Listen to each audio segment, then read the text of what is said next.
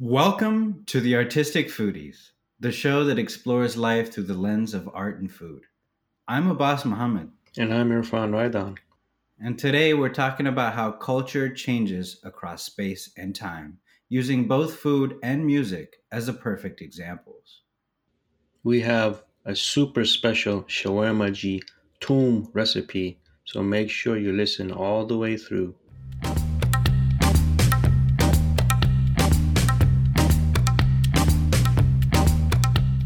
Our first guest, Mohammad Abutaha, is originally from Amman, Jordan, and he came to the Bay Area to study engineering.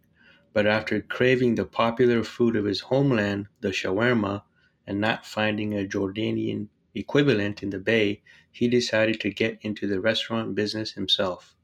Let's hear more about his story from the Shawarmaji himself. If you were a superhero, the shawarma superhero, what is your backstory and what does shawarma mean for you growing up? Yeah, I mean, honestly, growing up in, in, in Amman, Jordan, if you're ever looking for a snack, most of the time it's going to be shawarma. Like, sure, we have uh, hummus, we have falafel, we have all these things, but shawarma is definitely the thing that everybody seeks out. And there's like a restaurant in every single neighborhood, on every single street, on every, around every single corner. So growing up in Jordan, like I used to eat shawarma at least two, three times a week, especially when I got older and I was in high school. You know, when you stop like eating at home and start like trying to go out and stuff like that. Yeah, shawarma was like one of the things that I ate constantly. And then moving to the Bay Area, it was just the situation where this food that was a really like central like critical part of my life in jordan was doesn't exist here. And then also getting constantly disappointed every time i would like try shawarma here which is not to say that like the shawarma here isn't delicious you know what i mean? Like they are delicious but just to me like they're delicious chicken sandwiches you know what i mean? They're like they miss the, the, the certain characteristics of shawarma that i grew up eating one thing led to another. I decided to become a cook. And then, like, I worked my way as a dishwasher. Like, I started working as a dishwasher, worked my way up. Took me six years.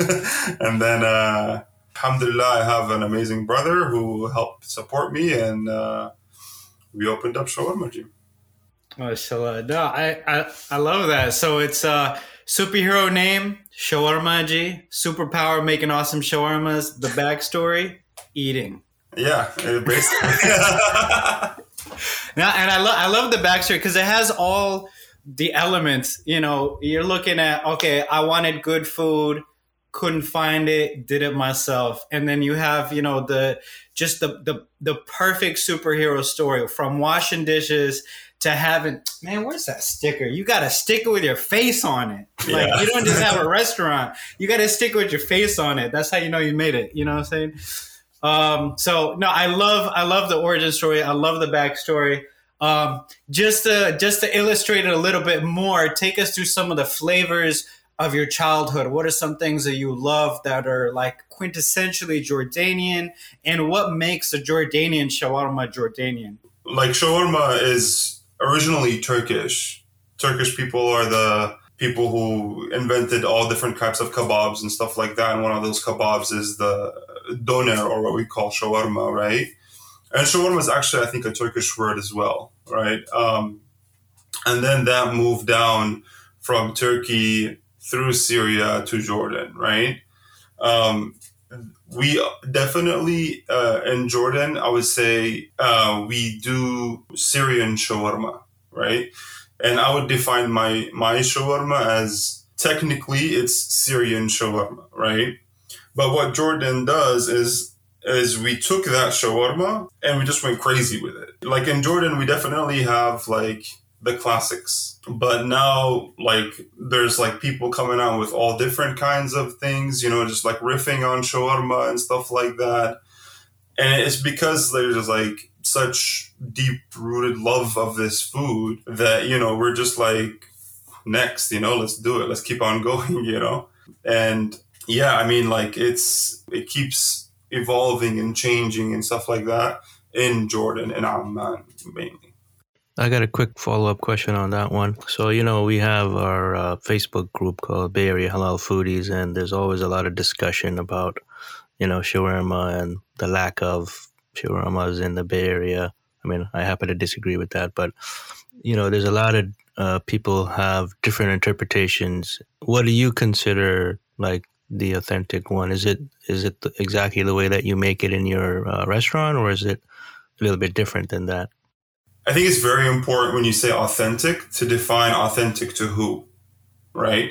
Um, like authentic for me is what I make in, in shawarma. You know, chicken with garlic sauce, pickles, adding fries is also very like common and like a lot of people just do it back home without even asking, right? Your shawarma gets fries in it whether you like it or not. You know, the lamb comes with um, tahini, onions, and tomatoes, and that's authentic for like Jordan, right? These these are the, like the basic steps of like this is how you eat lamb and this is how you eat chicken. Now we go a little bit further with like adding the cheese and the hot sauce. That's also something that I took from a restaurant in Jordan um, like one of my go-to's that I'd always eat at. They were like one of the first people to put cheese and hot sauce in their shawarma. So cheese is a bid'ah in the shawarma, or is a is a culture is a traditional? well, it's it's definitely a new thing. I mean, there are a lot of places like doing that now in Jordan. You know what I mean? Like, there's a restaurant called El Khal, um, which was which is in Amman in Rabia, right? And that was like the first place that I ever tried cheese, and shatta and a shawarma. That's how I would order it all the time when I go there. There was other places putting cheese in their shawarma. There was even a restaurant putting like jalapenos and like pickled jalapenos in their shawarma. I think like the different, the, the like the, the definition. Of, I think the definition of authentic is is is really like a hard thing to define, especially with a food like shawarma, because like these are all Jordanian things, right? And if you go to Lebanon, right, and Lebanon, they don't even press the shawarma like we do. They use like the regular pita bread and they just roll it up like that, and that's how they serve their shawarma.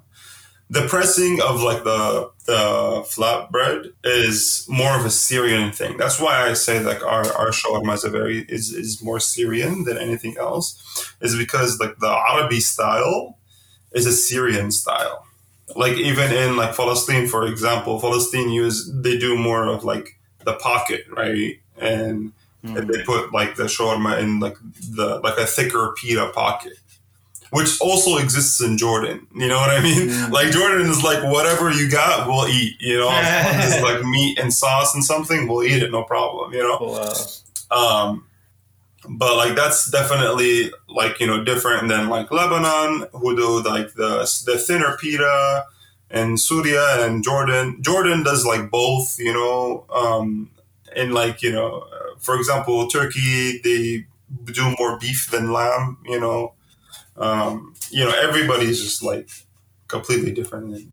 I don't see my my role as a chef as like creating weird and amazing new foods. You know what I mean? I feel like my role as a chef is to connect like back home food or like food that I grew up with to where I am right now, right? Um, so the whole concept of like traditional versus like innovation, um, I'm definitely, I would say like a little bit more of a traditionalist but I do love innovation, right? I feel like when it comes to like innovation and, and fusion and stuff like that, there needs to be a certain point. Like, yes, like for example, at Shawarmaji, right? We innovate and we try to like create new shawarmas, collaborate with different chefs with different backgrounds and stuff like that. But at the same time, we have that that ground of like this is what's traditional for where, for where I'm from. You know what I mean? Like chicken shawarma is this. What we're making, like what we're making on this side, is something new. You can, I mean, yes, if you want to call it shawarma, call it shawarma. You don't want to call it shawarma, don't call it shawarma. No problem. You know what I mean? but if you want it, a traditional chicken shawarma, we have it right here. You know what I mean? So it's very important for like, especially for people who aren't Arab or uh, aren't don't aren't familiar with shawarma or you know what I mean, who get introduced to this new thing. that they understand what is a traditional before enjoying something that's not. You know what I mean? And just like kind of like comparing and contrasting to understand the relationship. That's beautiful. So it's like you cannot have innovation without a tradition to stand on, but you also can't have tradition unless someone innovated it. Very true. At Yeah. some point, right? Yeah, yeah. Um, and I think like you, you, if you look at a food like tacos al pastor, that's like traditional Mexican food. Yeah. But at one point it wasn't. I'd love for you to, to talk to us about that story about, you know, uh, shawarmas from the Middle East and uh, and al pastor in Mexico and what the connection is there because it's such a big jump. Yeah, yeah, definitely. There is a large um, immigration from the Middle East to like Latin America and Southern America, like like South America and Central America, right? And you get like pockets of like Arabs in like random places, honestly. And one of those random places was Mexico. And the word uh, al pastor means the shepherd, right? And so, like, there was a large group of Lebanese immigrants in Mexico who love lamb and decided to make lamb shawarma. You know what I mean? And then, obviously, the Mexican people like enjoyed it, had fun with it, and then kind of like changed it little by little. I mean, it's really. I would love to like really get in, like understand the evolution of how, like, where things change because when when when we're innovating food, right? It's such a gradual like change. So, Mhm. Like, when was the the change from like, for example, uh, lamb to pork, right? Because like right now, most al pastor is pork, right? Yeah, by definition. but but it ended it, it, it began as lamb you know um also like like when i was looking researching some of the spices for al pastor there's a lot of like you know middle eastern spices like allspice cumin stuff like that which are also used in mexican cuisine right but um then there's also like achiote and chili guajillo right which are like quintessential like uh, me- Mexican uh, ingredients, right? Mm-hmm. Um, it just understanding the evolution and where things were added um, is something very interesting for me. But, un- but you know, I, I wish I could, I, I wish I knew more about, you know. But yeah, it's I mean, it's it's amazing to have like food come from Lebanon, from Turkey to Lebanon to Mexico, and then to the United States as like a completely different food than what it originated. Mm.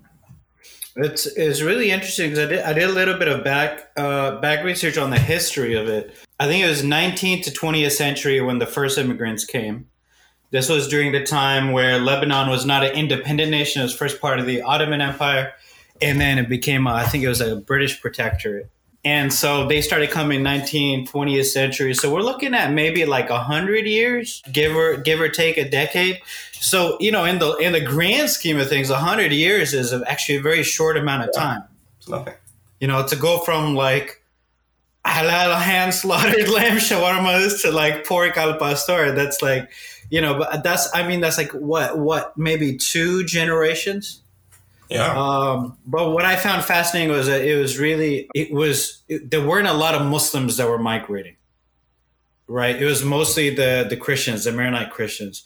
like tacos tacos arabes is like uh, is is more like shawarma than tacos honestly um, because they use this uh, this uh, flour tortilla right um, it's not as like spiced and um, for lack of a better word red as al pastor right because like al pastor is very um, uh, very distinct because of like the achiote and the guajillo make it very red, right? Um, whereas al pastor really looks like traditional shawarma. I mean, not al pastor, sorry, uh, arabes. Arabes looks like traditional shawarma, and it's also um, uh, made in in, in like a like hybrid pita tortilla situation, um, which is very interesting.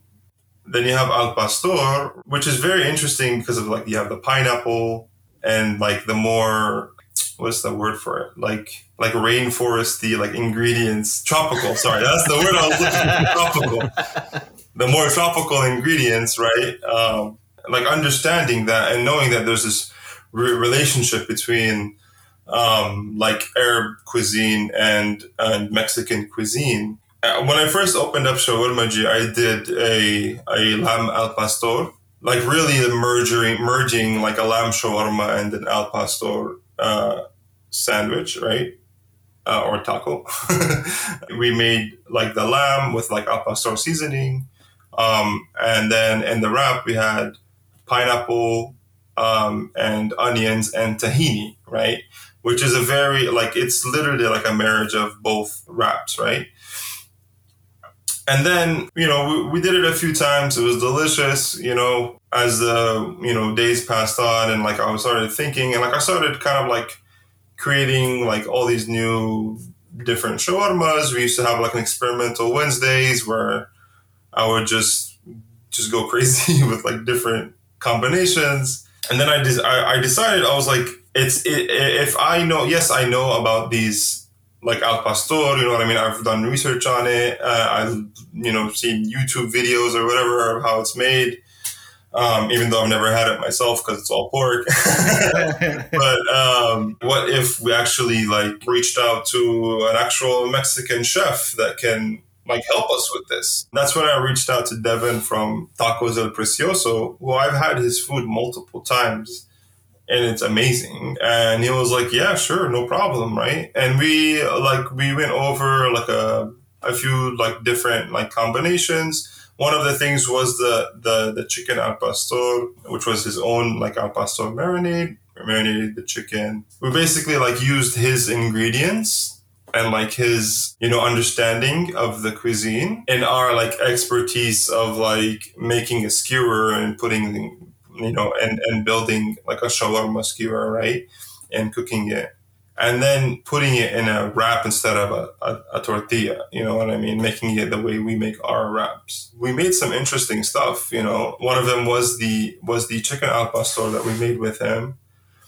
which was which had toum instead of tahini, right?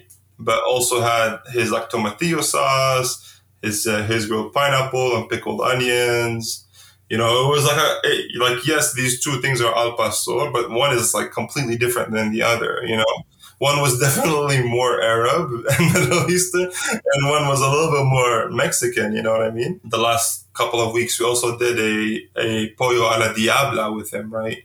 which is basically a salsa macha. Salsa macha is like a, a Mexican chili oil, right? and he makes his with like six different kinds of chilies, sesame seeds, and like garlic and stuff like that, and like this really amazing, like very flavorful and aromatic like oil that we marinated the chicken with. And then that honestly that like blew my mind. You know, I would have never thought to do that, you know?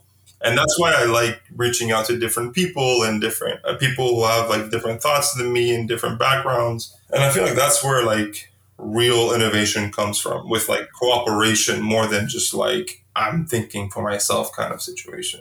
Right, because the the shawarma man never became doner kebab until a conversation was had, until an exchange happened. It didn't become shawarma, and shawarma didn't evolve into a million different kinds until these conversations happen. And it's not just a conversation between people, but you're talking to the land around you. Mm-hmm. One of the things that I like is uh, garlic sauce, and you know, I I always ask for extra garlic sauce at every every place I go to, and you know, there's not too many places that make it very good, but your own one is very very good. So, um, tell us a little bit about what you know. What how do you make yours? Um, I mean, you don't have to give away your secrets or anything, but what's what's the, here first? what's the uh, what's the difference between yours and other ones? Like, it's so funny because a lot of people ask me about like my secret and stuff like that, or don't give away your secrets and stuff. I'm like, eh, first of all, this is not my food. I didn't invent this. You know you what I mean? Didn't invent garlic sauce. No. You know this uh, this this this food has been around for a long time. I'm like you know, a person in a line of like thousands of people who've made this garlic sauce before. This is yes, my version, but like I don't own garlic sauce, you know. Um, so I'm always happy with like sharing how to make it. It's like one of those things that's so simple but but really complicated at the same time because it's it's creating an emulsion, right? And an emulsion is the combination is, is mixing oil and water without it breaking, right? And that's how we get that like creaminess. To create the emulsion, you need an emulsifier, which in this case is garlic. How you make mayonnaise is with eggs so the same concept, but instead of eggs, we're using garlic. So what we do, so because we do it in like huge batches, so we just basically get a big pot and you put 18 pounds of garlic in there because that's what come in the, a case is 18 pounds, right? So we just put the whole case in there, peeled garlic. Um, we get like it, also like the type of garlic is very important. We get ours from like uh, Christopher Ranch in in, in uh, Gilroy, the garlic capital of the world. Exactly. Yeah. um, uh, so uh, we we put the garlic in the uh, the big pot. We put our salt, our lemon juice, and this is like something that actually I just like I, I figured out. I want to say recently, but like when we opened up the restaurant. So when we we're doing the pop ups, I wasn't doing this, but after opening up the restaurant, is we add the water before adding the oil right? And because we're using an immersion blender, so it whips it up so fast that it doesn't really matter, right? Because the whole thing that you're afraid of is like after you put all these things, right? And you're blending it and you're mixing it, or like you're smashing it, or uh, whichever technique you're using, you're adding oil very slowly, right? Because adding oil in the right ratio is what makes it stable, right? If you add oil too fast, it breaks the whole emulsification and it just doesn't work. You just basically end up with oil with bits of garlic in it. So basically, like once you put garlic, salt, lemon juice, and water, and you mix it all together, you make sure it's very fine and ground up. Then you add oil little by little until you create this emulsification. And then you end up with toum. Nice. This top secret recipe is right here on the Artistic Foodies podcast. The, the real secret of this recipe is if your wife doesn't like garlic, this could cause issues in your marriage. Oh, yeah. You both got to be on the sauce. Just as a closing, I'd like to ask you kind of a outside the box question. If you had a chance to go back 10 generations to a predecessor of yours, to someone who's making the hottest shawarma of the time 10 generations ago. And if you got a chance to, to speak to a shawarma maker 10 generations from now, what would you say to these two different people? That's a very interesting question. Let's. I mean, if I went to like the obviously the oldest or like like a an older like shawarma maker ten generations ago, thank you like you know that's that's the best thing that i you know uh, like really like with all my heart thank you for mm-hmm. creating and like continuing this like amazing uh food that like really shaped my life you know what i mean like it's so weird because it's such a a common, you know, food, like saying like burgers shaped my life, you know, which is like it shaped my body too. I love it. exactly. Yeah. but it's just been such an integral part of my life, and also like you know my career. Yeah, I mean, thank you.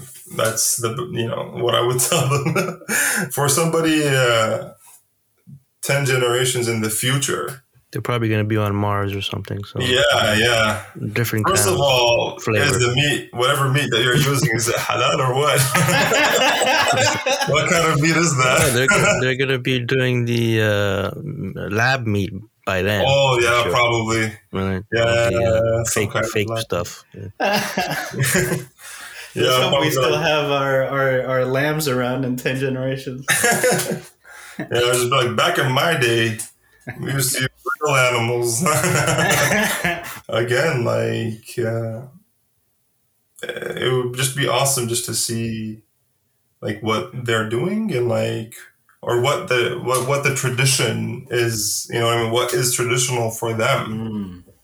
you know that would be a really like interesting question you know like that's no that's really beautiful and that's a very humble humble answer and a very righteous answer. You know, we're sending gratitude to the ancestors and we're learning from the future. Yeah. And now for a quick break and a word from our sponsors. Lahori Restaurant, located in downtown San Jose, serves authentic Pakistani and North Indian cuisine. Specialties include Lahori chana, chicken tandoori, goat biryani, and chicken charga, a whole roasted chicken cooked in their special spices and served on the weekends. For more info, check out Lahori Restaurant on Yelp or call them at 408 320 1221. In this second part of our episode, we speak with Ronnie Malley, a master musician, multi instrumentalist, playwright, and also a keen lover of shawarma. We asked Ronnie to take us on a journey through his life, but also through the world to see how the oud, a classical musical instrument, evolved as it traveled across the world, just like the shawarma. What's funny is that, you know, shawarma has also been a huge part of my life. uh, not only did I grow up helping my mom cater with you know her food, I also grew up um, helping my uncle at his bakery. Uh, that's how I saved up enough money to buy my first musical instrument. Oh wow! And it's actually a pretty good place to start the story because that's my uh, uh interpolation between shawarma and music. Uh, growing up, because uh, I was saving my money, you know, working my uncle's Middle Eastern bakery to buy my first instrument, which was a guitar at the time. And uh, all of that was was while I was eating great shawarma sandwiches from Steve's. And uh, you know, growing up, uh, once I got that instrument, my dad was a musician already, and my brother is a musician, and uh, you know, it wasn't just food that got us into uh, our culture and understanding our culture. It became music then. And so we kind of started a family band. And I didn't necessarily think that I was going to be playing Middle Eastern music or any world music at the time, mainly because I was listening to a lot of rock and roll, uh, particularly that my cousins gave me a healthy dose of and uh, you know, it's like heavy rock, and that's that's what I listened to. I thought that was my Americanness, being American. And I remember distinctly one day I was probably about you know 13, 14, and we were driving around in our pickup truck from the southwest suburbs of Chicago, and uh, I was listening. My brother and I were listening to Slayer on the on the cassette deck you know, this heavy thrash group that, you know, especially in the 80s and 90s, if you listen to that, people would look at you like, are you a devil worshiper? You're like, no, it's just this music. It, you know, it, it, there's something about it, the power of it. And so uh, he would, we would listen to it, and then he just kind of said, okay, you like that, and you're learning guitar. How about this? And he takes it out and he puts in a cassette tape of the uh, Egyptian crooner Abdul Halim Hafiz. Mm. This guy is like the equivalent of Mehdi Hassan, you know? Mm-hmm. And so he puts in this cassette tape, and all of a sudden, guitar opens it up with this just huge orchestra of violins and everything. And I'm like, whoa, what is this? And he's like, listen, it's got guitar on it. And I was just sold right there. I said, okay, I see where we can blend these worlds together. That's an electric guitar, but playing Egyptian music. From Slayer and, to Abdul Halim Hafiz. From Slayer to Abdul Halim Hafiz, man. You know, we can. And, what's great is, you know, I can I can play both both styles. You know.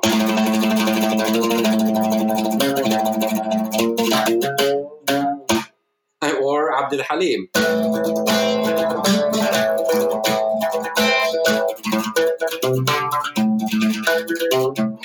Mm. And you know, and, and thus the journey began, right? Mm. Uh, and it was an interesting one because through music you start to find how do I discover my own identity? You know, am I fully Arab? You know, and I am I going to fully practice that, or am I fully American? Because in the 80s and the 90s, you know, it was not uncommon for immigrant parents to speak only English with their children, to want their children to speak only English without an accent whatsoever. And uh, part of the reason was, you know, they wanted them to assimilate into the society, not to forget who they were, but you wanted to get a good job. You wanted to get ahead. You wanted to do what you needed to do. And uh, I might have taken it for granted or just been too naive to recognize something like that. But I'm so grateful to my dad, who himself came here as an immigrant when he was 14, So his he speaks with a very little accent, if any at all. Uh, went to high school here as well, and uh, but still kind of kept up his tradition through the music. And if anything at all, that's what he passed down to us. And uh, so we started playing guitar, uh, and because my my dad and brother are also both percussionists, and I just looked at him, and I started off as a percussionist myself, and I said, guys, one of us has to play melody in this uh, family band here.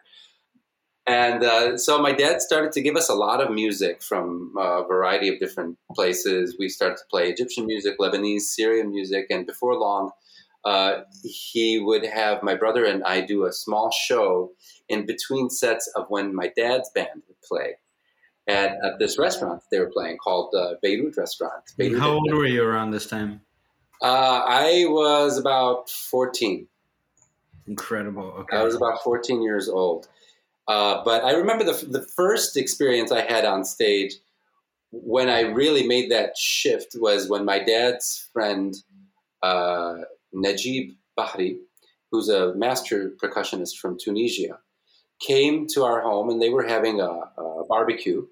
And I came back from my guitar lesson. He just sees me walking in with the guitar and he's like, Hey, kid, what are you doing? Come here.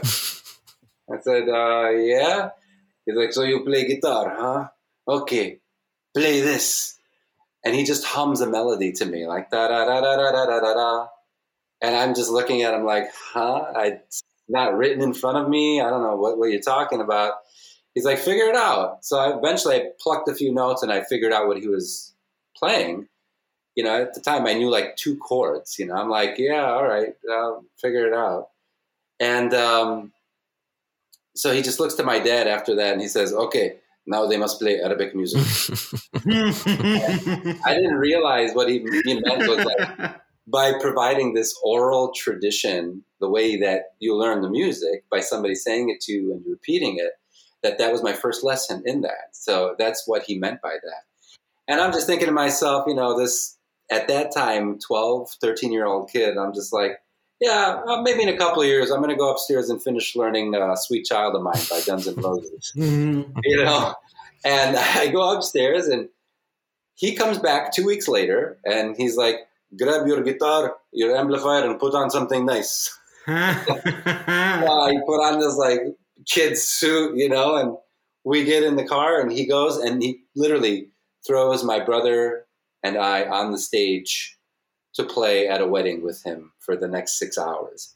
Six hours. Yeah, weddings are long. You're basically, uh, you know, the Middle Eastern weddings too, and and you know, concerts in our in Asia in general. You know, they're long. They're not like these half hour shows, right? right? and uh, so we get on stage and, and play. And that was my first time on stage. I knew like two chords, but I had rhythm and I'm playing these chords with distortion guitar in Middle Eastern music. But it, it, was an experience. And fast forward many years later, my dad would take us to the restaurant with him, and my brother and I would go up as these two little kids learning all of this Middle Eastern music, Arabic music, and um, people were just kind of. I didn't pay much attention to it because we were having fun, but people were just enamored. Like, wow, you guys are like learning your culture. You're doing it through through music and, uh, you know, only in hindsight can I realize that, wow, that was probably the, the most important thing to really get me to know my language, to know my culture, to know my mm-hmm. people, mm-hmm. to, to know that there are other people in the Arab world as well that, you know, we met Christian Arabs, Jewish Arabs, Druze Arabs, uh, Muslims from different sects, uh, different denominations. And all of that was through the lens of, of music, which was uh, really humbling to be honest with you. So fast forward, you know, my dad said, "Okay, guitar is great. Your brother and you guys do a really great job on on the stage. Uh, you know, these little kids getting tips for." Mm-hmm. I, I, didn't even have peach fuzz at the time, you know. we are getting like tips and all kinds of stuff. Uh, and then my dad said, "Look, if we really want to move ahead with this family band, you should probably switch over to keyboards." And I said, "Okay, that's great." Uh, let's get a keyboard, you know? And I was listening to a lot of Arabic music from the 60s and 70s, and, and I was really enamored by the, the organ sound, you know, these old synthesizers which today people are like, oh, that's vintage. If you still have that, it's now worth you know quadruple the amount. Um, but in the 80s and 90s, the digital realm started to really take over. Yeah. And folks were just kind of uh, enamored by that. Look, this thing almost sounds like a trumpet. This almost sounds like a saxophone. And I'm like, if you really want a trumpet or saxophone, how about get a real one? but it's what the sound was. It was the sound of the 80s, even in, in music that we hear today uh, from, from 80s uh, pop music. But the reason that's relevant is that I, I, was very stubborn in making the shift to the digital keyboards, and I just I wanted an organ, the kind that I heard being played on Abdul Halim's records, right? Right. And the time that my dad had asked me was around the same time that uh, we were playing at this restaurant, and now I was allowed to kind of join the band. And they were bringing this famous star from Egypt, uh, and his name is Megdil Husseini. And when I heard the name, I was like, what? Because I would hear Abdul Halim and Umm Kulthum speak his name when they were introducing the band. This is the guy who played with Abdul Halim, who played with Kulthum. And I'm like, I'm about to play with a legend. That's like, you know, somebody coming to you and, and saying, hey, you know, by the way, uh, Aretha Franklin's coming and you're going to be playing with her. uh, or, you know, or something to the, Herbie Hancock is coming and you're going to be playing with him. Oh my god! Uh, probably a more appropriate analogy. And I was 15 at that time, and still on guitar. And he came with his big organ. He's like, Abdul Halim gave me this organ, and and that's when it sank in really that my dad said, uh, "Yeah, you should start playing organ." And he took me to his friend who was uh, a drummer, an Armenian drummer that was in his band, Armenian Iraqi. And uh, he had a replica of that organ. And he said, I'll give it to you. You have to go and get quarter tones on it because Middle Eastern music uses uh, extra notes that exist between the white and black keys, if you will, quarter tones. You hear this in azan when you when people do the call to prayer as well. And so we got the organ, and it, you know it weighed about 110 pounds, but we would carry it everywhere we would go. And it was the replica of this guy's organ, Magdi Husseini, that Abdul Halim gifted to him. So I'm on like cloud nine. Now, mind you, all of this is before the internet. So the only way to really experience the culture, to experience and, and learn it, was by meeting people and meeting with them. So I was extremely fortunate and grateful that my dad's friends would give me these apprenticeships, and uh, we would be able to, uh, you know, learn music as it was in Iraq, learn music as it was in Palestine, as it was in Egypt or North Africa, Morocco or Tunisia. And um, all of those experiences were just face to face, basically. So we get this keyboard and organ, and for the next few years, I make my shift self taught, took some piano lessons on organ. And we become a band that can take weddings and all kinds of stuff, and we get to choose the singer that we want. But more than that is uh, because singers or vocalists or stars that would be coming from overseas, uh, presenters here would not be able to afford to bring their entire group. So often they would bring like a ringer with them, a violinist or uh, a guitarist or a percussionist, and the singer would come and they'd get a pickup band here in Chicago. And more often than not, we would end up becoming that pickup band. So we ended up playing with like these stars like Magdi Husseini, Kadhim Seher, Tony Hanna, and all of these iconic names in, in the Middle East. And I would sit down with their musicians and get these apprenticeships, and it was just a beautiful wow, thing. That's so dope. I, I, you know, it was just about being in the right place at the right time. And we would play with them and perform with them and learn all of their songs. Uh, and so that experience lasted for the next, you know, 10, 15 years. And we still continue to do that and we still maintain these relationships with folks eventually I made my shift over to the digital world. And I, I had to give up that organ and I, I, got into this digital keyboard. And I was probably about 16, 17 at the time. And uh, I just came to this weird realization. It's like, I'm playing guitar, I'm playing keyboards. These are instruments, both of which were made in Japan at the time. I'm like, I'm playing Middle Eastern music on Japanese made instruments. Something's just not right. It's not sitting right with me. You know, I, I, need something that's of my tradition. What, what what instrument can I gravitate towards? And and the oud seemed the most natural, you know, natural course. Uh, just because it's a stringed instrument, I already played guitar, and I can figure out most of it. And um, again, I, I got to come back to saying that I did not have internet. There was no internet at this time. There were no cell phones at this time, and I was learning. The dark ages. well, you know that's that's all based on perspective, because uh, you know dark ages. It's it's a relative term, I, I guess. You know, they called the dark ages the during the golden age of Islam. They called that the dark ages. Yeah, that's True, when true. algorithms. That's when this instrument came about and eventually gave birth to the guitar, which is kind of where I'm going with with this. In essence, I, I went backwards. You know, I, I, I learned all this modern stuff to come back to to my roots in many ways. Uh, going from Slayer to Abdul Halim Hafiz. that could be the name of this podcast episode from Slayer to Abdul Halim Hafiz. you know, from from, from uh, you know, from the digital keyboards and, and the guitar to the oud, you know, uh, an instrument that has roots far back as 2,000 years ago. And um, so I kind of just made that decision that I'm going to do this just at least for me. I'll still play the keyboards and all that stuff because it's what's accepted in the weddings and what's accepted in the commercial world. But I needed to get right with myself and learn a new repertoire. And it was the greatest decision I made. Um, it took me a while. As I said, being born before the internet, it was like there's no teacher readily available. So I had to teach myself a lot. Uh, and again, these apprenticeships were invaluable, you know. And then uh, begging people, if you're going overseas, please bring back music, please bring back sheet music or something, you know.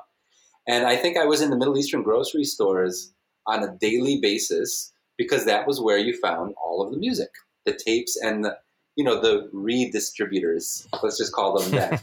We're not going to say pirating, okay? We're, they were redistributors of music, and thank God they were, because there would have been no other way for me to get that music had it not been for people who'd set up shop, make duplications of cassettes, and redistribute them.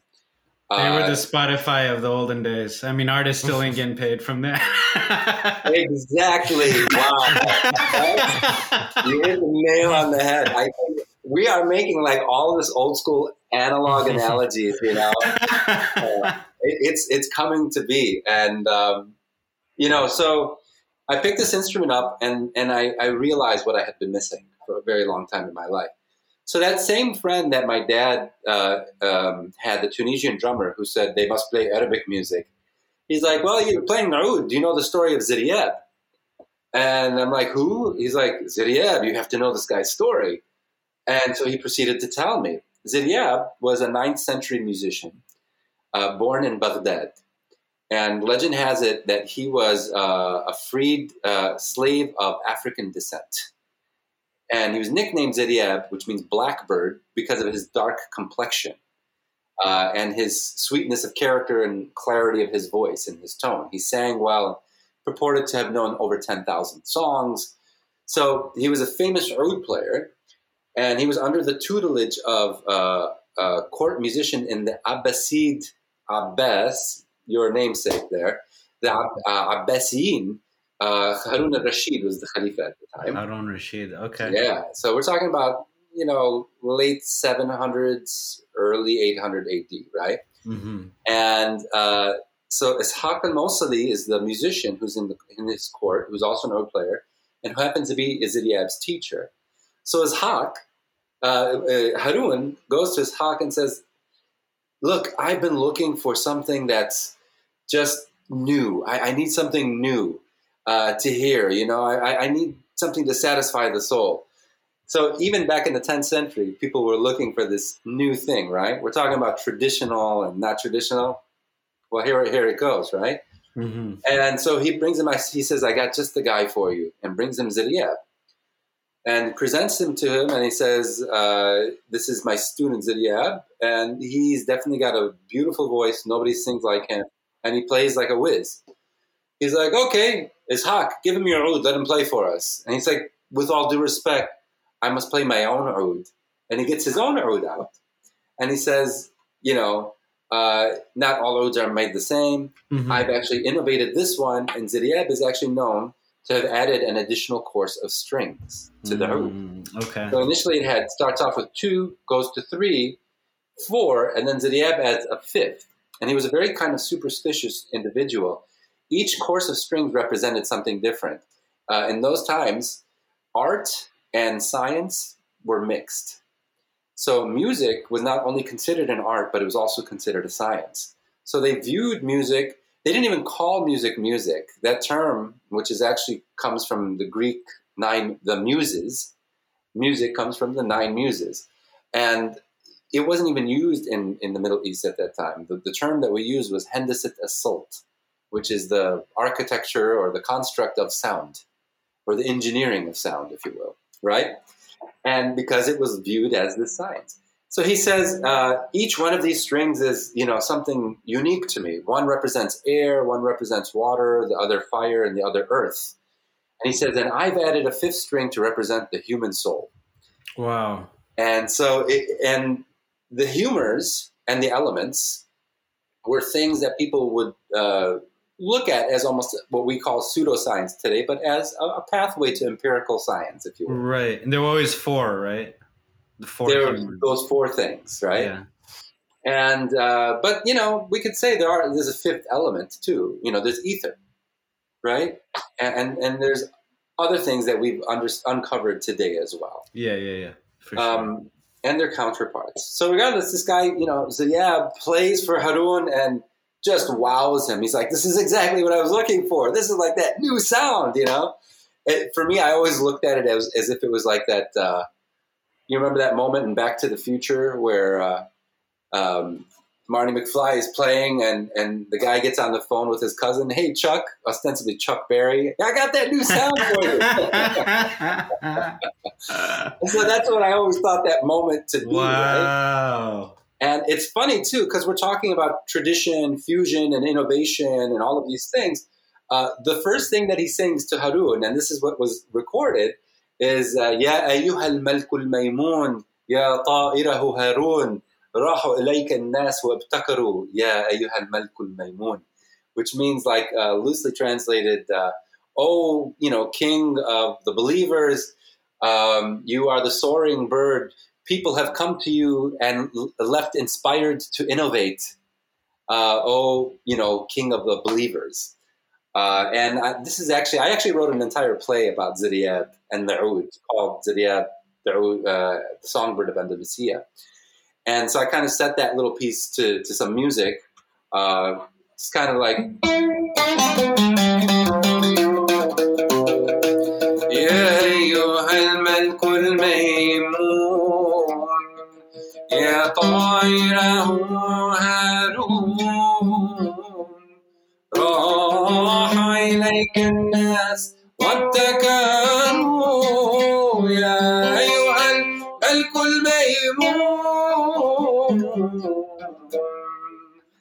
and I sang it and this whole big thing there. So uh, he does this, and his teacher is kind of like astounded, and his jaw drops. He's like, first of all, you refuse to use my instrument. Second of all, you've been kind of hiding this other innate aspect of your talent, and now you've won favor in the court of Harun al-Rashid, and like, you're, what do you want to take my job? You want to take my bread? Big flex.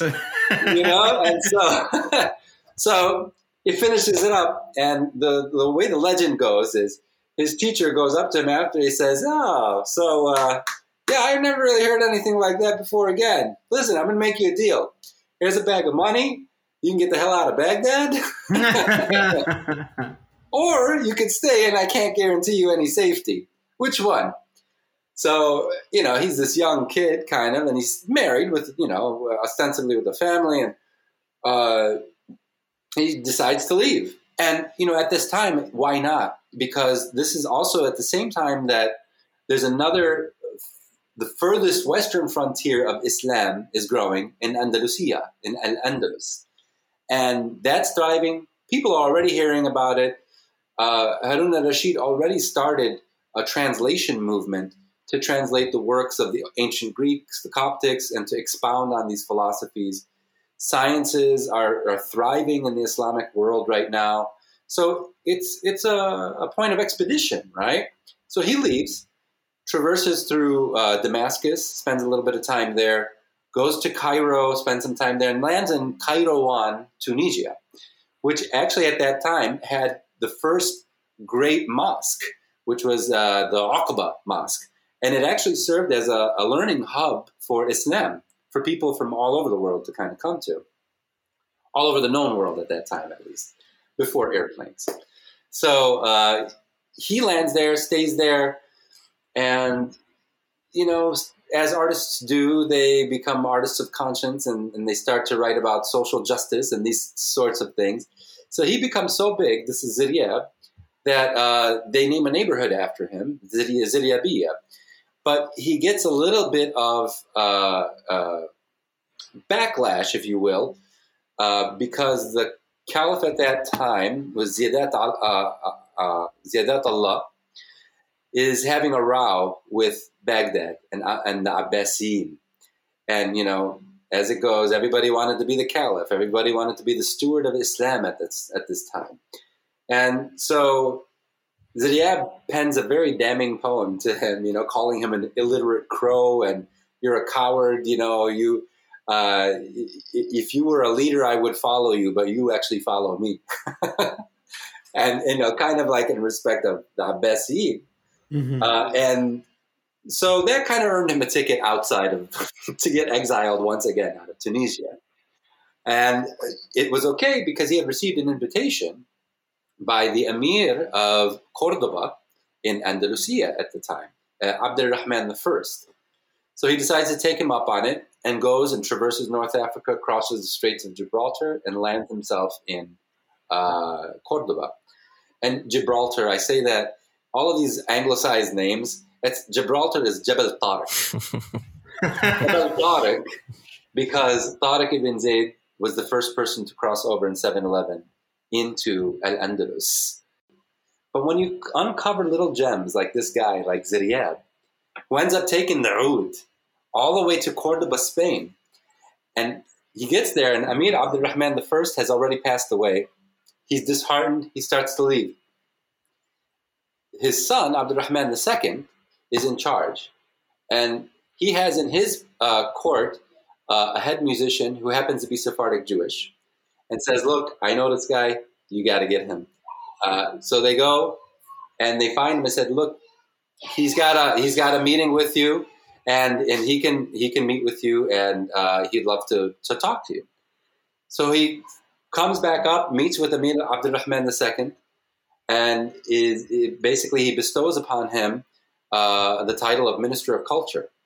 And in fact, all of this I'm telling you is not even just hearsay there is a 15th century uh, Algerian scholar by the name of Al Makari. And Al Makari wrote an anthology, a huge volume of books about Al Andalus and the history of Al Andalus. And he is the source that nearly even all Western scholars go to. I've read stuff in English and in Spanish, and I'm like, man, I've read this before somewhere. And I go back to the volumes where what I used for research. I'm like, that's like literally word for word translated from this guy's book written in Arabic, which you can find on in PDF online, by the way. And so I'm fascinated because in this book I'm finding poems written by Ziryab, poems and stories written, poems written by his children, stories. Now, what's fascinating is it describes in detail even the what Ziryab was paid by the emir, like to the to the T. Like I'm going to give you this much dunams in this particular land. You're going to get this much as your salary, as your stipend for being minister of culture. Uh, this is what I'd like for you to do. I'm like, all of these riches are here. Why is this not in history books all around the world? Right? This was the roots of the New World. This is where they spoke Arabic for 700 years. This is why Spanish has over 5,000 Arabic words in it. Mm. Even the word ustedes, ustedes is the formal term of saying you all or you in a formality way, comes from usted. No Ale, way. Ale. Ale, ale, ale, ale comes when people say Allah, Allah, Allah, Allah. Allah. Ojalá comes from when people say Inshallah, and it means the same thing. So sometimes, though, people don't want to identify or give credit where it's due, which is why this history is omitted or whitewashed. And so I found it like, here's my instrument and my music leading me right down another path here, a rabbit hole of history that is so seldom spoken about.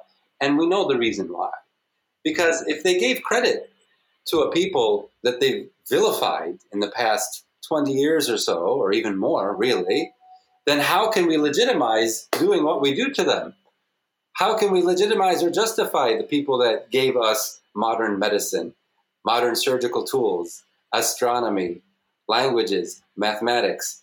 I can go on. I can go on and on, you know, but that it really stuck with me in a way that was visceral. You know what I mean?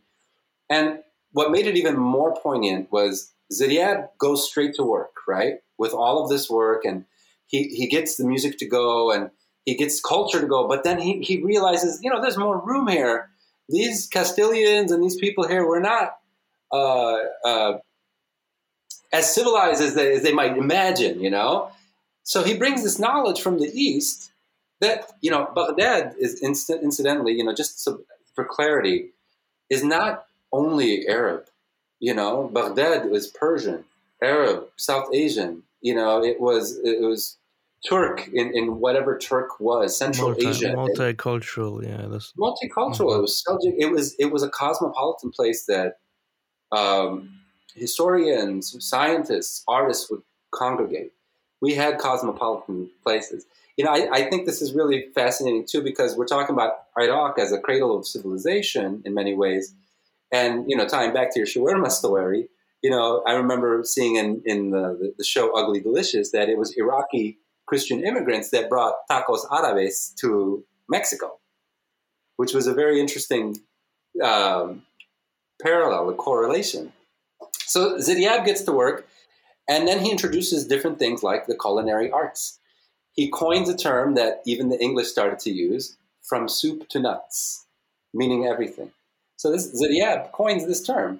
And what he's talking about, he's like, we should eat our meals in courses, as they do in Baghdad, in Baghdad, uh, from soup to nuts, and talks about we should drink from glassware instead of this metalware. He brings the fashion of different hair hair cutting, uh, of, of stylizing. Opens a, a school of cosmetology there. What? Different uh, clothing, robes, threads, telling people that you know in the winter wear colorful clothing you know, uh, it, to you know warm the body, but also to to you know brighten the eye. he was the first Uh, fashion, fashion designer. He becomes an arbitrator of fashion and, and culture. And a foodie. ways. He was an artistic foodie. He's not only a foodie. Wow. To this very day, there is a culinary arts uh, a school that's called Ziryab in Spain. Wow. and he has he has Wow. actual dishes called Ziryabi, or you know that there's a street in Cordoba called Calle Ziryab. So people revere him as this one of the first cultural purveyors of Cordoba and of Spain in general. Uh, he was more than just a foodie. There are actual cookbooks out there that are listed with his name on. them. That's incredible. wow. It is I had no idea. crazy. That's incredible. Crazy. food and music, right? Go Uh-huh. together. Uh-huh. So this guy introduces El Oud, opens up a conservatory of music, and makes it accessible to all people, not just the elite, and to men and women, right? And so uh, they attend his school, and eventually, the theories and the practice and the pedagogy that he creates there becomes a model for other conservatories to open in Europe. So ostensibly, the, the first real music conservatory, if you will, open to the public in Europe was by this guy in like the ninth century, right? And eventually, this instrument, el oud, becomes an instrument that Europeans like to call a lute. Mm. El oud becomes a lute. A lute, lute is from el oud. Other places have lauta, lauto, same instrument, el oud, which in Arabic means wood or twig or branch, uh, because it's made out of wood. But now anybody who makes anything that even resembles this, they call them a luthier. Even if you make guitars. So eventually this becomes the European lute, you know, the thing that they play.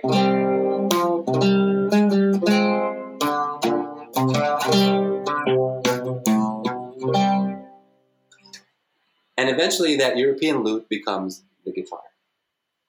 Now the New World happens, right? But then 1491, the last Emir of Granada submits the key to the city to the Catholic monarchs, Queen Isabella, King Ferdinand. They take over, and Islamic rule on the on the Iberian Peninsula kind of ends, right?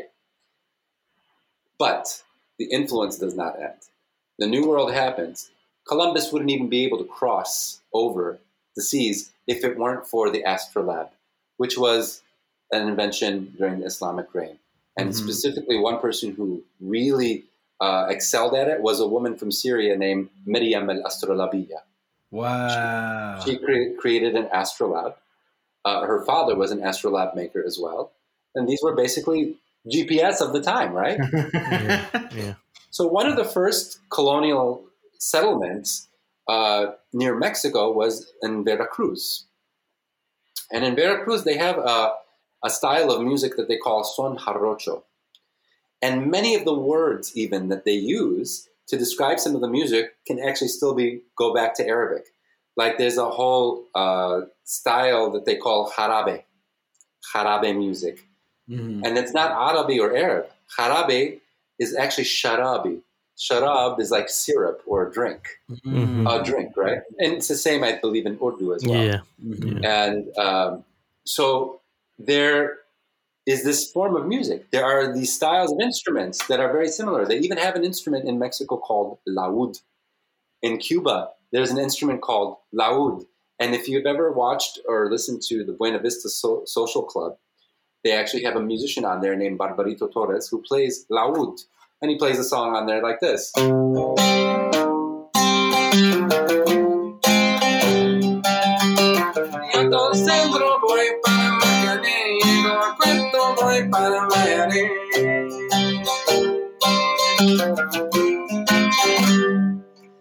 So this led me down this path. I'm like, all right, what's the connection between Arabs and Mexicans? what was the name of the song that you just played?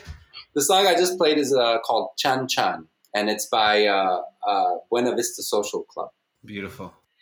Uh, but you, you hear this. Now, mind you, we can't ignore also the huge African influence on music in Latin America, particularly in Veracruz, in Cuba, in Brazil, in Peru.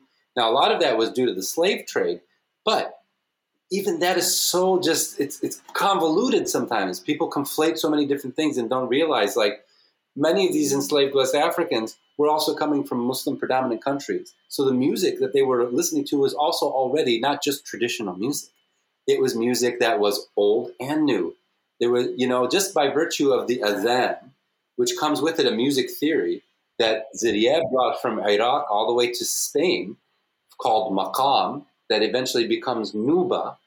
This is also in Africa. Anywhere you find a stem or somebody singing a calling to prayer, even in Kashmir, Pakistan, Indonesia, all the way to California, they're doing it in maqam with a music theory that's embedded in the music theory of the West, mm-hmm. embedded in the music theory of Africa, embedded in the music theory of Latin America as well. If we don't think that the old influences the new and then inspires the new to create mm-hmm. something that will eventually become old again as well, eh, then we're fooling ourselves. We need to understand that all of that we give, if we want to keep it alive, it can't be just set in stone right. and that's it. Tradition is organic, culture is organic, and that's how we identify uh, that a, a people are organic. You know, it's like it goes back to like saying that, yeah, my family's from Palestine, so was Jesus, but there's still people in Palestine. You know, uh, yeah, Buddha was you know from South Asia, from India, but uh, that doesn't mean there are no more people there. you know, uh, so so this instrument makes its way from Iraq to Spain to Latin America, eventually becomes the guitar. And that acoustic guitar eventually becomes the electric guitar, right? So I told you, we talked about this story before, Abes, about uh, a guy in California. This is the Dick Dale story? Dick Dale. Yeah, it's the Dick Dale story. I love this story. Okay. So Dick Dale, uh, whose real name was Richard Mansour. it gets me every time. Right? Uh, you know, it, it, that, that's the same with a lot of people out there, right? A lot of people, except Russell Peters. I don't, there's also Freddie Mercury, but obviously not Arab, but obviously Middle Eastern background. And yeah, he was. Uh, he he grew up in uh, Zanzibar, I think, if I'm not mistaken, and uh, he was Sri Lankan, but he was Parsi. yeah, He was Parsi, Incredible.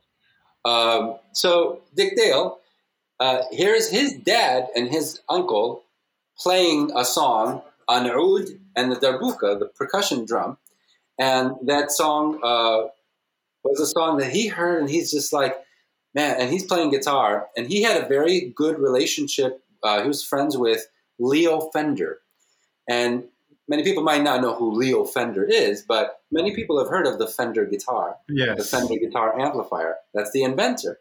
So Dick Dale, Richard Mansour, and Leo Fender are very good friends.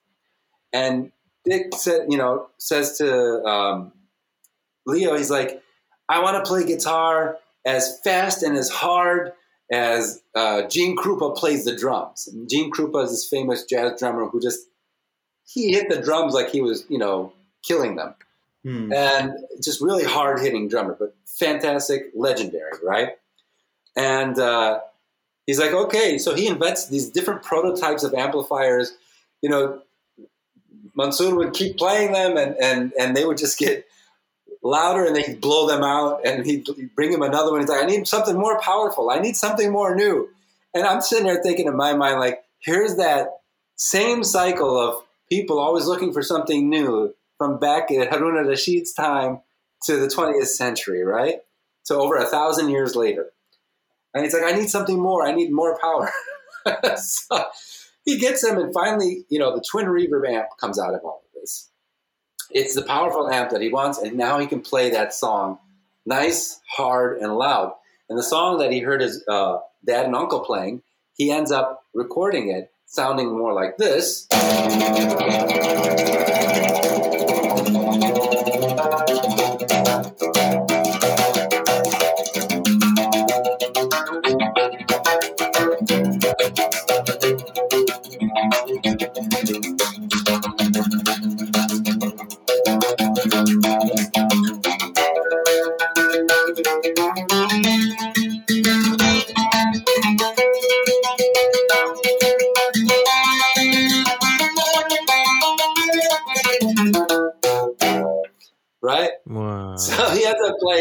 Records it, and what comes out of this lineage of maqam music coming out of the 9th century, 8th century in Baghdad, going to Cordoba, the invention of the guitar, spreading its wings all the way to Latin America, the regular guitar, acoustic guitar turning into the electric guitar, and some kid in California who hears his dad and uh, uncle playing it on this instrument, he records this song called Miserlou, which incidentally means girl from Egypt, right?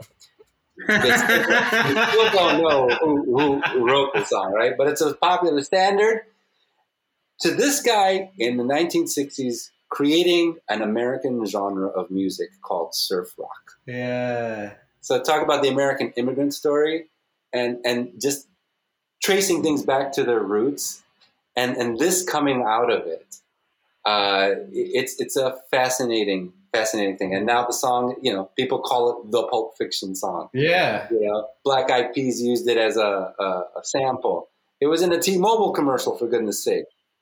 You make it to a car commercial or a phone cell cell phone commercial, you've made it. You know. So what was the what was the original um, Arabic version of that Pulp, Fi- Pulp Fiction song? Uh, well, Miserlou, Girl from Egypt, it's it was a piece that was not just Arab, because Arabs, Turks, and Greeks all played it. I played in a Greek band for two years, and we used to play it all the time. And it would sound more like, you know.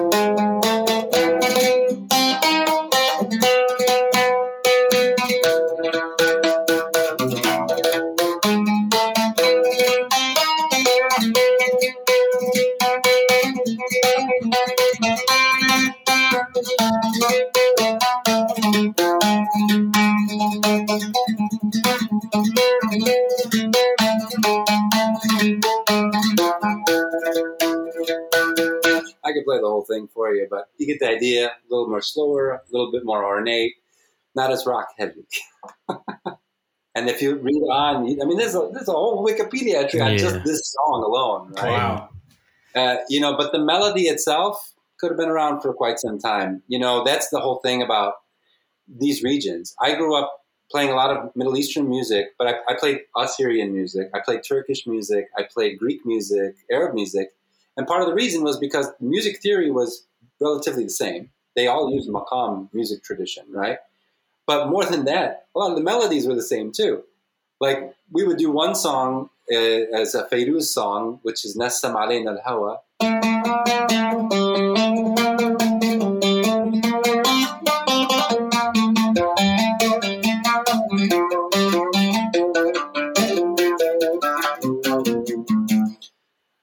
But there's an exact same song that's almost identical with Greek words called uh, Mia Fotia, My Fire. And so I, I play this, and then the Greek guys were just like, you know, in the band, like, yes, Mia Fotia, man. Nassam Alayna Hawa from Fairuz. and and they're contemporaries of each other. And then you just kind of stop and you think, I'll give you another example. Maybe this is something you guys can relate to. Anybody here ever hear of the movie Sholay? Yeah, yeah. The old, so old Bollywood movie. Yeah. Yeah, you remember that song in that mov- movie?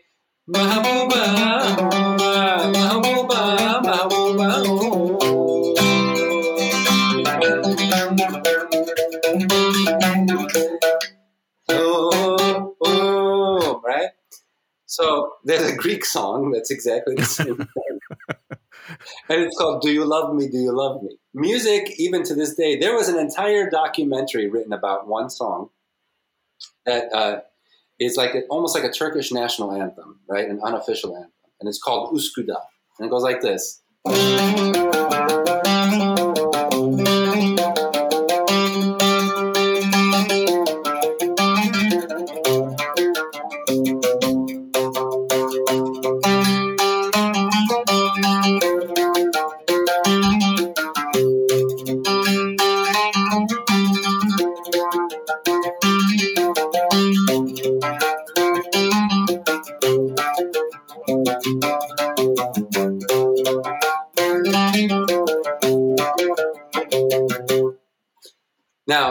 That song exists in Arabic, Greek, Bosnian, Serbian, uh, Turkish.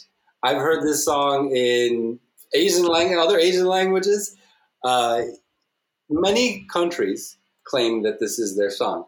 So much so that uh, a, a Bulgarian filmmaker made an entire documentary about this song wow. and, and, and aptly uh, titled it "Whose is this song?" so, and I'm sure people will fight over like, no, this is mine. Oh, Yeah. not only did they fight Abbas, like she went interviewing people, and she went the one line that really stuck out. It, it became political for them. You know, maybe this is a good metaphor about like what you were talking about earlier, when people are just like tradition. If you take a tradition and mess with it, it's bad. You know, I've been doing that all my life. I've had no choice but to do that. All my life. Yeah. And the whole thing is all it comes boils down to one thing: respect. Right. If you respect another tradition and you do something with it with sincerity, with ikhlas, as we would say, right? It, it, it then then you've given your dues. You know, you've, you've paid respect to this tradition, but you you maintain it, you pay homage to it, and of course you renew it Yeah. you know uh, and the thing is like i understand even if if you do that you're still going to have your conservative naysayers who are like no it's supposed to be like this forever and ever and that's it enshrined in a museum encapsulated in, in gold you know no, that's that's very actually similar to a lot of stuff that I've been uh, seeing on uh, Facebook. Uh, you know, we have our foodie group on Facebook, and people complain about um, like biryani, for example. It has to be a specific way, or a shawarma. It has to be a specific way, specific ingredients. Otherwise, it's not a real shawarma or it's not real biryani, and you're not supposed to call it that. And then I was kind of, um, you know, debating with somebody. I said, look, it's, uh, you know, just uh, take it easy. It's food. You know, it's not a, it's not like anything too, uh, crazy, and food, just like music, just like everything else, changes over time. It changes when you go to a different city, different village, different country. It evolves, and people change it. And so, as long as it tastes good, it's all good. Right? And you know, the other thing in the end too, it's like, all right, well, 600 years ago, uh, a whole hemisphere of the earth didn't have tomatoes or corn. Let's let's see Italian cuisine without tomatoes. or or desi food without garlic. You know what I'm saying? So it's like there. Sometimes some things are just also based on geography. You know, Yep. there's a, there's a term in um, in ethnomusicology we say we, we use called bimusicality or trimusicality, and it's synonymous with somebody being bilingual, right? Mhm. That you don't just know a few phrases here or there. You dig deep. Like I can say I'm bi-musical in Middle Eastern and Indian music, for example. I studied Indian music. I studied tabla for five years. I taught myself to speak Hindi. You know, many different things, right? So you really dig deep into the culture. And my friend, uh, um, a Turkish musician, Mehmet uh, Salankol, he, he coined another term. He's like, yeah, I don't like musical tourism. Mm. He's like, if you want to really dig into something, you know, don't be just a tourist in it. Yeah. And, and I think that's the same with what you're saying with the food. It's not to say you can't experiment, you can't bring in, you know, first, you know, cardamom. Imagine that spice. That you know, imagine some dishes in in Sweden, even you know, cakes or different places around the world that are signature with that spice. Ronnie, you represent music from different places, but also like you know where you are in space and time. Alhamdulillah, man. That's all you could say. Is you know, keep an eye. I, I, I live my my life, you know, based on you know, God created us into nations and tribes so that we may get to know one another. You know, Mhm. and and my mom always adds to it, "Wa- uh, Allah خلقنا لن- لنتعارف ولنتحابب," and to love one another as well. Mm, I love And that. I think that's that's the thing where maybe if some of these colonialists and settlers took that little part from from from you know the religion or from from what we've done to love one another, not to kill one another, not to conquer one another. You know, I, I think it's still possible, and I, I think that Inshallah. food and, Inshallah. and music are definitely ways that that that will open the path. Fully agree. That's the you know, and I always wonder like when we finally get in touch with alien life forms in space, it's going to be their food and music that we understand them through. You know, it's like what what's your fuel and and, and what's your your, your pleasure? You know, yeah. what do you resonate? Well, that's what that's what happened in that mo- old movie, uh, Close Encounters of the Third Kind. They were playing music, right? The aliens to try to communicate with us. Uh, that's a that's an old movie. You check it out, boss. yeah, but I remember seeing that when I was a kid. I've read about that movie in the history books, yes. Ancient history.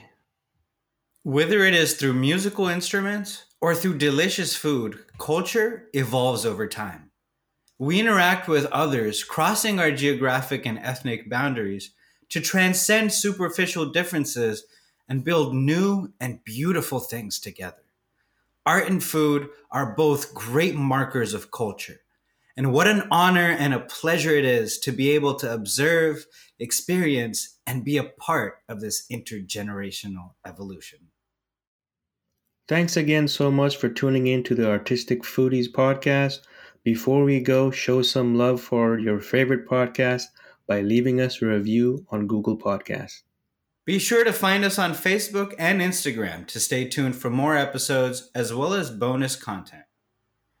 You can also have access to all of our episodes at theartisticfoodies.com. As always, this podcast has been brought to you by Halal Fest Incorporated and Gamma, Gathering All Muslim Artists.